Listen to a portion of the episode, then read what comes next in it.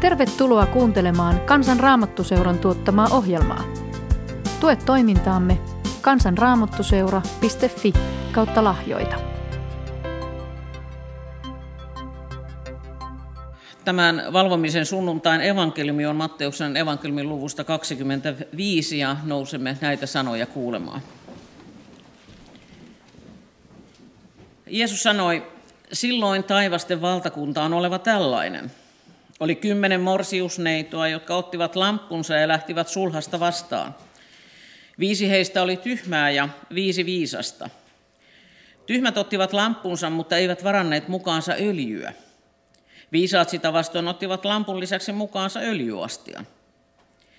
Kun sulhanen viipyi, heitä kaikkia alkoi väsyttää ja he nukahtivat. Mutta keskellä yötä kuului huuto, ylkä tulee, menkää häntä vastaan. Silloin kaikki morsiusneidot heräsivät ja panivat lampunsa kuntoon. Tyhmät sanoivat viisaille, antakaa meille vähän öljyä, meidän lampumme sammuvat. Mutta viisaat vastasivat, emme me voi, ei sitä riitä meille kaikille, menkää ostamaan kauppiailta. Mutta kun he olivat ostamassa öljyä, sulhanen tuli. Ne, jotka olivat valmiita, menivät hänen kanssaan häätaloon ja ovi suljettiin. Jonkin ajan kuluttua toisetkin saapuivat sinne ja huusivat, Herra, Herra, avaa meille. Mutta hän vastasi, totisesti, minä en tunne teitä. Valvokaa siis, sillä te ette tiedä päivää, ettekä hetkeä.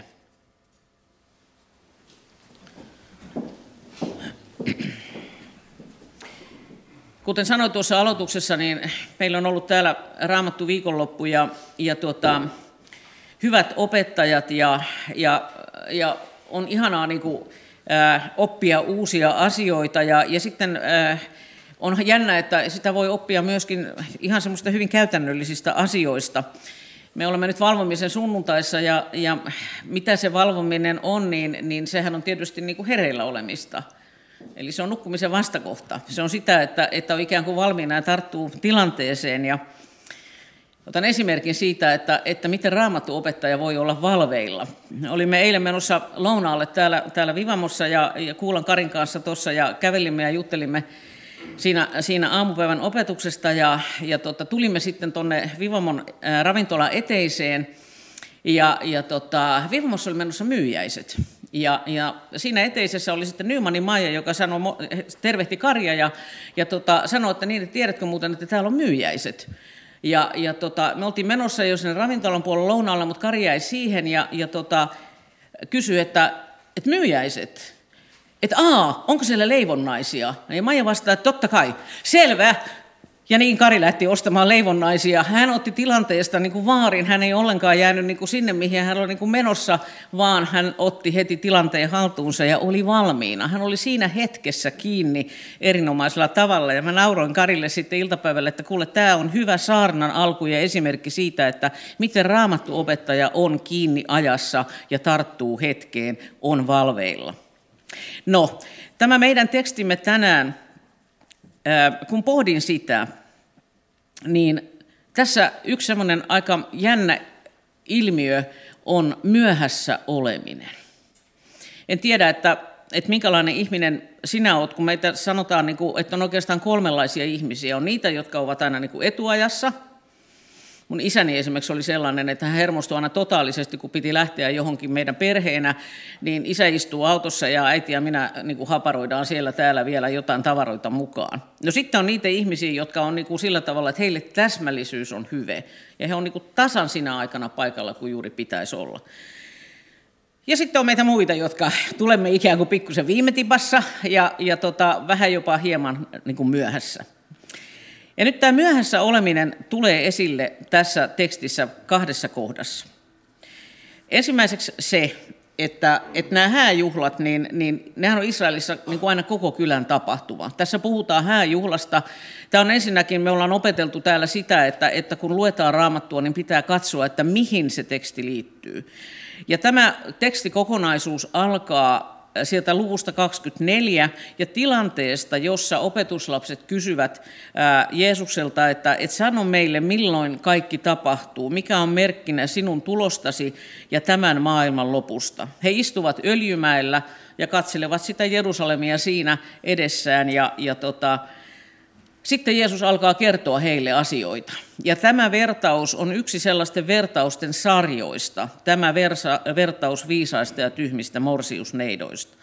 Ja kun Jeesus opettaa heitä, niin he tasan varmasti niin kuin tietävät, että mistä puhutaan, kun puhutaan häistä, koska ne ovat todella yhteisöllinen tapahtuma, ja uskokaa tai älkää, niitä voidaan juhlia viikko tai pari. Ja se, se lähtötilanne on se, että, että morsian on kotonaan, ja siellä on nämä morsiusneidot häntä auttamassa ja, ja sitten odottamassa sitä, että sulhanen ystävineen saapuu hakemaan sen morsiamen. Mutta kun juhlistahan pitää ottaa aina niin kuin kaikki mahdollinen yhteisössä irti, me ei oikein Suomessa sitä välttämättä osata, mutta tuo, tuolla mailla se osataan. Elämä oli siellä paljon ja on siellä paljon yhteisöllisempää. Se tarkoittaa sitä, että, että kun sulhanen lähtee ystäviensä kanssa noutamaan sitä morsianta sieltä morsiamen kodista, niin siellä niin kuin kierretään niin, kuin niin sanotusti pidemmän kaavan kautta. Eli, eli siellä mennään kaikki mahdolliset matkat sillä tavalla, että kaikki voivat yhtyä siihen iloon. Ja nyt huomatkaa, tässä yksi pointti tässä, tässä kertomuksessa on ilo. Vaikka puhutaan lopunajoista, niin tässä puhutaan ilosta. Tässä on juhla, joka on mitä iloisin juhla. No, nyt tässä kohtaa tapahtuu se, mitä aina joskus tapahtuu, että sitten mennään todella ja pysähdellään siellä ja joo, kerrotaan, että nyt on häät alkamassa ja sinne ollaan menossa ja kehutaan sulhasta ja kerrotaan, miten kaunis morsian on ja, ja niin se matka sitten kestää. Ja muut sitten odottaa siellä, että koskahan se sulhanen tulisi. Hän on myöhässä. Mutta ei siinä ollut mitään tavatonta siinä yhteisössä. Koska ei ollut sovittu, että häät alkaa kello silloin ja silloin,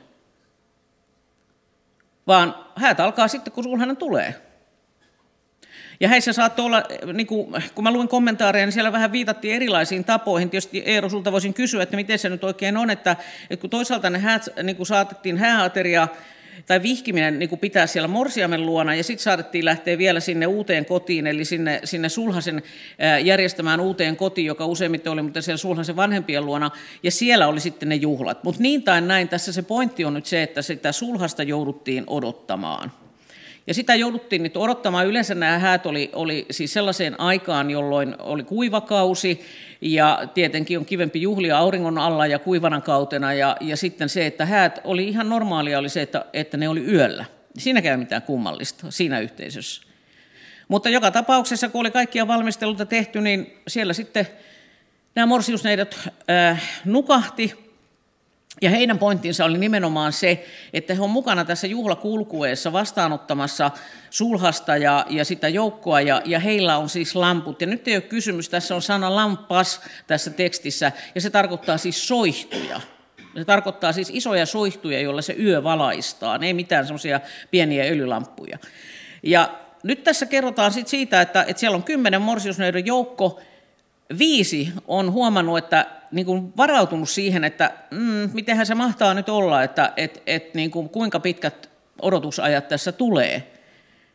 Ja he ovat ottaneet mukaansa öljyastian. Varautuneet siihen, että siihen soihtuu, voidaan laittaa lisää täydennystä niin kuin palamaan. Ja sitten nämä viisi muuta ovat ajatelleet, että no kyllä tämä aika nopeasti tästä menee, että ei tässä nyt tarvita mitään sen erikoisempaa kuin mihinkään jo varustauduttu. Ja niin käy, että sulhanen on myöhässä. En tiedä, oletko jotakuta odottanut. Mä veikkaan, että me ollaan kaikki odotettu joskus jossain tilanteessa, ja odottavan aikahan on pitkä. Se on tasan niin kuin kyllästyttävää odottaa, jos esimerkiksi meet lääkärille tai johonkin, missä siis ajat ovat myöhässä. Ja sitten sitä miettii, että no mitä sitä tekee. Ja, ja ei ole nyt sitten ihme, että, että kun oli yö ja niin edelleen, niin kuin kaiken puuhan jälkeen, niin morsiusneidot nukahtaa. Ei siinäkään ole mitään ihmeellistä. Ei ne jäänyt nukkumaan siihen johonkin tienvarteen, vaan ne nukkui todennäköisesti siellä häätalossa sisällä ja, ja siellä odotettiin. Ja sitten tulee se huuto, jolla ke- kerrotaan, että no nyt, nyt. Ja sitten juuri se kohta, että kuka heistä oli valmiina. Ja sitten tulee se hätä, että hetkinen, että ei, ei, ei, ei tämä nyt riitä. Ja sitten tulee vähän, en tiedä, oliko tämä vähän komentava sävy. että hei, nyt pitäisi niin kuin antaa mulle jotakin. Ja yksi opetus, mikä tässä tarinassa nyt selkeästi on, mitä Jeesus opettaa opetuslapsilleen, että jokainen, joka odottaa hänen tuloaan, on vastuussa itsestään.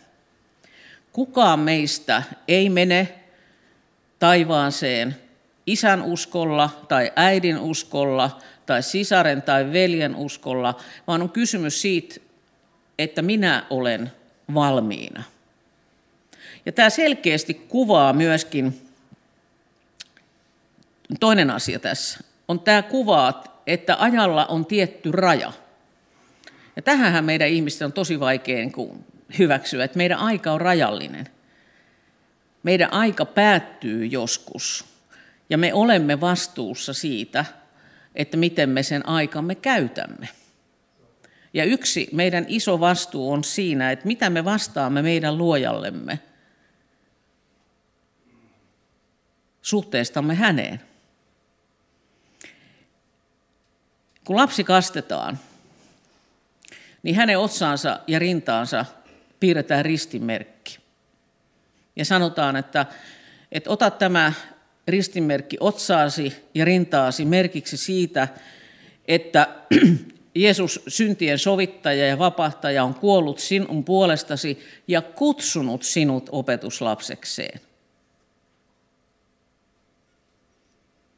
Ja kun meidän aikamme päättyy, niin meidän arkkumme päälle piirretään risti. Pappi piirtää sen siinä siunaussanojen yhteydessä. Hän ripottelee siihen ristin ja puhuu siinäkin rajasta. Maasta sinä olet tullut ja maaksi sinun pitää jälleen tuleman. Jeesus Kristus on sinut herättävä viimeisenä päivänä. Elämämme on kristinuskon näkökulmasta katsottuna kahden ristin, piirretyn ristin välissä. Ja siitä me olemme vastuussa. Miten me sitä elämme? Meidät on kutsuttu opetuslapsiksi ja meille kerrotaan, että meidän elämämme on rajallinen, niin kuin me tänään kuultiin psalmitekstissä. Ja tästä rajallisuudesta kertoo toi tilanne, jossa, jossa nämä viisi tyhmää morsiusneitoa joutuu lähtemään pois niin kuin siitä tilanteesta. Ja he tulevat ja yrittävät päästä sisään. Kolkuttavat siellä. Juhlatalo-ovi on mennyt kiinni. Ja he kolkuttavat siellä. Ja ajatelkaa, niin kuin, miten tylyt sanat. Kun he sanovat, että Herra, Herra, avaa meille. Totisesti minä en tunne teitä. Ajatelkaa niiden morsiusneitojen kannalta. Ne on siellä niin kuin odottaneet, että me päästään juhlimaan. Ja sitten kuitenkin he missaa sen tilanteen. Olla myöhässä. En tiedä, oletko ollut myöhässä. Sillä tavalla myöhässä, että, että, että niin kuin se laittaa niin kuin sydämen pamppailemaan. Yksi kauheimpia tilanteita, missä mä oon ollut myöhässä olemisen suhteen, oli viime toukokuussa. Mä olin, olin työtoverini kanssa lähdössä meidän kansainvälisen yhteistyökumppanin A K P Euroopan kokoukseen, joka pidettiin niinkin eksoottisessa maassa kuin Albaniassa. No sinnehän ei ole suoria lentoja, ja niin me työkaverin kanssa todettiin, että, että nyt me mennään, vaikka se oli viikon reissu, niin me mennään käsimatkatavaroilla, koska meidän lennot oli niin monimutkaisesti sekä mennen että tullen, että, että niin kuin niin kuin on todennäköistä, että jossain vaiheessa matkalaukkuja me erotamme toisistamme. Ja meillä oli luotettava lentoyhtiö Lufthansa, joka kiidätti meidät ensin Frankfurtiin ja sitten siitä oli jatkolento Tiranaan. Kaikki meni oikein hyvin, paitsi että Frankfurtin yllä se kone tuli Frankfurtista Helsinkiin. Siellä oli ollut aivan hirvittävä ukkosmyrsky. Lentokenttä oli ollut tunnin suljettuna. No se tarkoitti sitä, että se kone oli tunnin myöhässä. Ja mä aloin niin kuin jo miettiä siinä vaiheessa, kun sitten mentiin koneeseen, että kuis käy, että meillä oli kuitenkin niin kuin varattu niin kuin meidän mielestä riittävä vaihtoaika. Koneessa ei mitään kuulutuksia siitä, että mikä on tilanne siellä, siellä tota Frankfurtin kentällä, että miten ne jatkolennot on järjestetty. Ja, ja tota, Äh, niin kuin mä aloin jo katsoa, kun mä oon sitten juuri hermoheikko tämmöisissä tilanteissa, ja, ja niin kuin syke alkoi olla jo aika hyvä siinä vaiheessa, kun tultiin koneesta, vihdoin päästiin ulos, oltiin tietysti koneessa vielä perällä niin, että jouduttiin odottamaan, ja oli just semmoinen, että nyt kyynärpäitä pitää käyttää, että, että siis katsotaan, että ehditäänkö me. Tullaan ulos, ulos koneesta, todetaan, että me ollaan aivan väärässä terminaalissa, että meidän pitää niin kuin kelata siellä jostakin, ja missä on terminaali, niin kuin se meidän P-köhän se nyt oli. Joo, tuolla on niin kuin viitat hirveätä vauhtia, no onneksi siellä oli, siis siellä oli hirveästi ihmisiä liikkeellä, ja kaikki ryntäili edestakaisin. No, sitten me todetaan, että joo, hienot niin kuin kyltit, joo, tonne me mennään, ja, ja sitten niin kuin hölkätään siellä, ja sitten siellä oli onneksi, niin kuin, mikä se on se semmoinen, se ei ole niin kuin liukuportaat, vaan niin kuin semmoinen liukumatto tavallaan, jonka kanssa pääsee, ja mä vedän siellä niin kuin, niin kuin matkalaukkuu perässäni ja, ja työkaveri sanoi, että mene vaan, mä en jaksa enää. Kun me oltiin siis menty niiden käytävien pituus, te saatte mielikuvan siitä, kun siellä tuli niitä virkailijoita siis polkupyörällä vastaan. Eli ne oli aivan mielettömät ne maanalaiset käytävät. No sitten niin kuin mä ajattelin, että jee, että nyt niin kuin tämä käytävä loppuu ja tuolta pääsee tajuamatta, että joo, me oltiin tietysti siis kellarikerroksessa. Se tarkoittaa sitä, se toinen terminaali, sinne pitää niin kuin mennä, no hissillä, joo, hissi rikki. Neljä kerrosta ylöspäin matkalaukun kanssa. Muuten meni hyvin, mutta kaksi viimeistä porrasta. Siinä hapotti jalat, niin kuin, että oli ihan pakko pysähtyä. Siinä huohotin vähän aikaa ja, ja niin kuin näin, että työkaveri tulee sieltä. Ja meillä oli siis se ajatus, että, että jompikumpi, joka ehti, ja nyt se oli tässä kohtaa minä, niin sitten vaikka roikkuu koneen siivessä, että, että niin kuin pelastetaan toisemme sillä tavalla. Okei. Pääsen, pääsen tota ne kaksi viimeistä porrasta, passin tarkastus. Haen passin, koska piti siirtyä terminaalista toiseen. Virkailija, miesvirkailija sanoi, että onko sulla kiire? Mä sanoin, on. No go, go, go, go! Ja, ja, ja tota, mä jatkan taas hirveätä vauhtia juosta, ja sitten mä näen, että missä on se portin numero, ja mä kelaan sieltä sisällä, mitä mä näen. Lentokone lähtee juuri sieltä putken päästä, ja mä tuijotan sitä sillä lailla, että ei. Tulee kolme naisvirkailijaa vastaan, jotka oli hoitanut sitä koneen boardausta sinne sisään, ja mä sönkötän siinä, että is this plane going to Albania? Sitten katsoo hämmästyneenä toisensa ja katsoo muuhan ja sanoo, no, it is going to India. Se oli Intiaan lähtenyt kone, ja sitten mä oon ihan, että mistä Albanian kone lähtee, ja ne oli ihan, että, että niin kuin ei mitään, ja, ja sitten, että mä katson tuolta niin kuin tiskiltä. Mä olin katsonut, siis mä olin ihan oikeaan tilaan tullut, mutta mä olin niin kuin katso, nähnyt vaan sen koneen, ja ajatellut, että toi on nyt se portti, mistä niin kuin piti sitten niin kuin lähteä. Ja se olikin niin kuin siitä sisäänkäynnistä vasemmalla, no sitten mä niin kuin on, takaisin menen siihen tilaan, ja sitten mä menen huohottaan sen tiskille, että mä tulossa Suomesta ja mä oon niinku myöhässä, siis kaikki tää hienolla englannilla tietysti, että mä oon niinku myöhässä, että et miten niinku Albanian kone, täysin kyllästyneen, tylsistyneen näköinen äh, saksalainen nainen, naisvirkailija, yrittää niinku, niinku olla kohtelias, mutta sanoo niinku tylsistyneesti, että we are also late.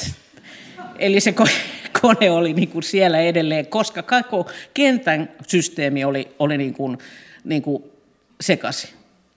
Niin me ehdittiin koneeseen.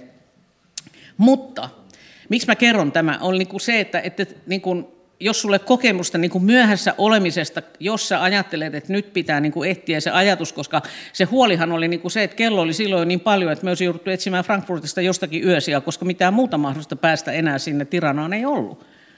Ja kun mä luin tätä tekstiä ja mä niin kuin mietin niitä morsiusneitoja siellä hakkaamassa sitä ovea ja niin kuin tajuamassa sen, että mä oon myöhässä ja tämä ovi ei aukee, niin mun tuli niin kuin se ajatus, kun mä näen sen Intiaan menevän koneen, jota mä luulin Tiranaan meneväksi koneen, että nyt se lähti ja mä jäin tähän ja se työkaveri kanssa.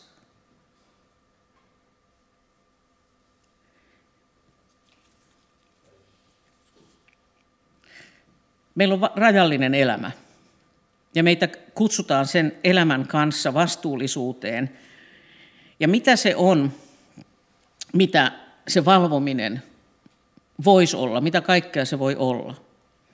Mä ajattelen, että, että, että niin kuin, mä ymmärrän niin, että kun mä en voi turvautua kenenkään toisen uskoon, niin ainoa, johon mä voin turvautua, on Jeesus Kristus. Ja turvautua siihen, mitä hän on tehnyt mun puolestani. Ja valvominen on sitä, mihin Eero jo viittasi tuossa alussa, että uudelleen ja uudelleen ja uudelleen mä turvaudun häneen. Joo, meitä välillä varmaan väsyttää täällä oleminen. meitä ahdistaa se, että miltä maailma näyttää. Ja me käännytään helposti niin kuin semmoiseksi negatiivisiksi kristityiksi. Ja me vaan voivotellaan. Me puhuttiin tuossa äsken, Eero puhui hirmu hyvin tuossa ilmestyskirjan opetuksessa, joka oli täällä ennen tätä messua, että, että me voidaan niin kuin katsoa niin kuin kauhean synkästi tätä maailmaa ja ajatella, että joo, ei mitään ja, ja niin kuin kaikki on menetetty ja niin edelleen. Mutta ei valvominen, ystävät, ole mun mielestä sitä. Eikä ollut Eeronkaan mielestä.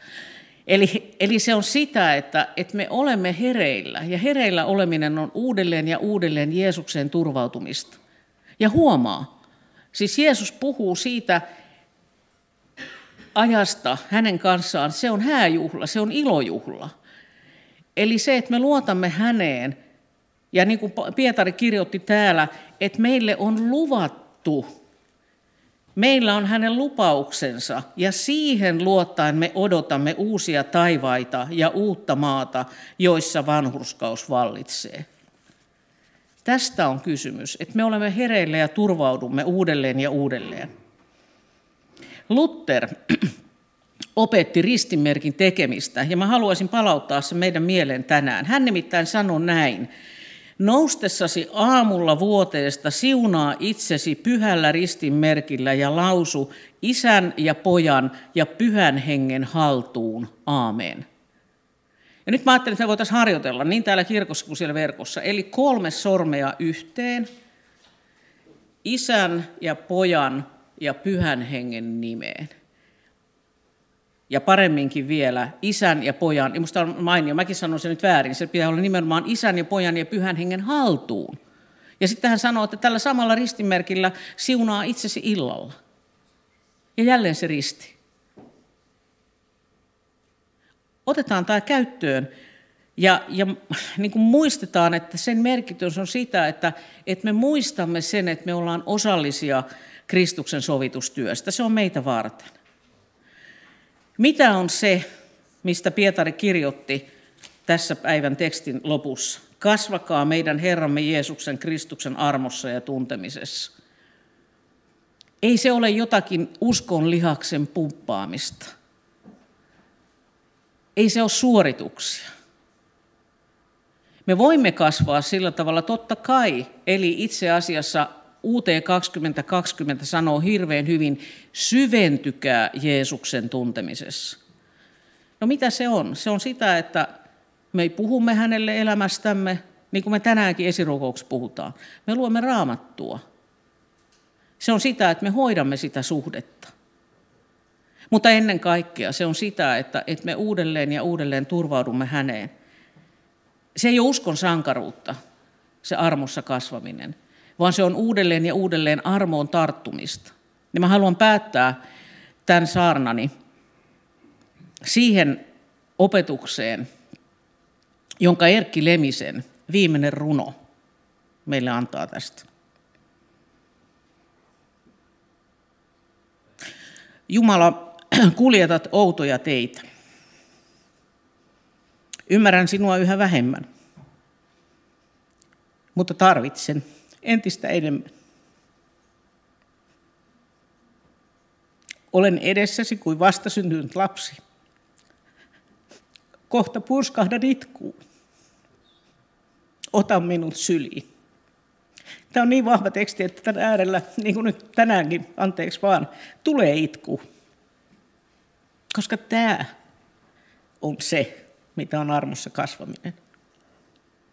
Jumala kuljettaa meitä outoja tietä, silloinkin kun me yritetään valvoa. Mutta kuitenkin, vaikka me ei ymmärretä häntä, niin me tarvitaan häntä entistä enemmän. Niin me saadaan tulla syliin. Ja tänään me saadaan tulla syliin sillä tavalla, että me saadaan yhdessä tunnustaa meidän kristillinen uskomme.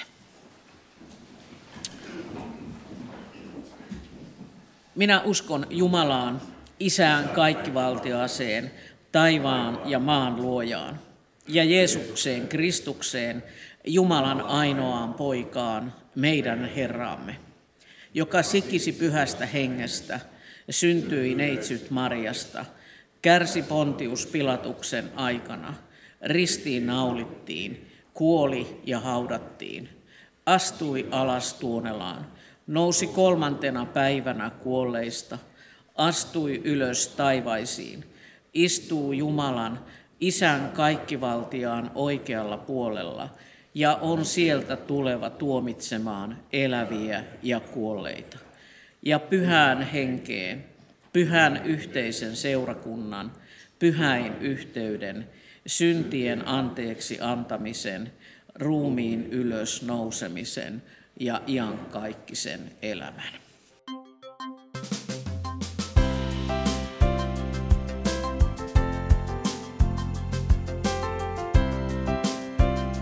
Kiitos, että kuuntelit. Tue toimintaamme kansanraamattuseura piste fi kautta lahjoita. Siunausta päivääsi.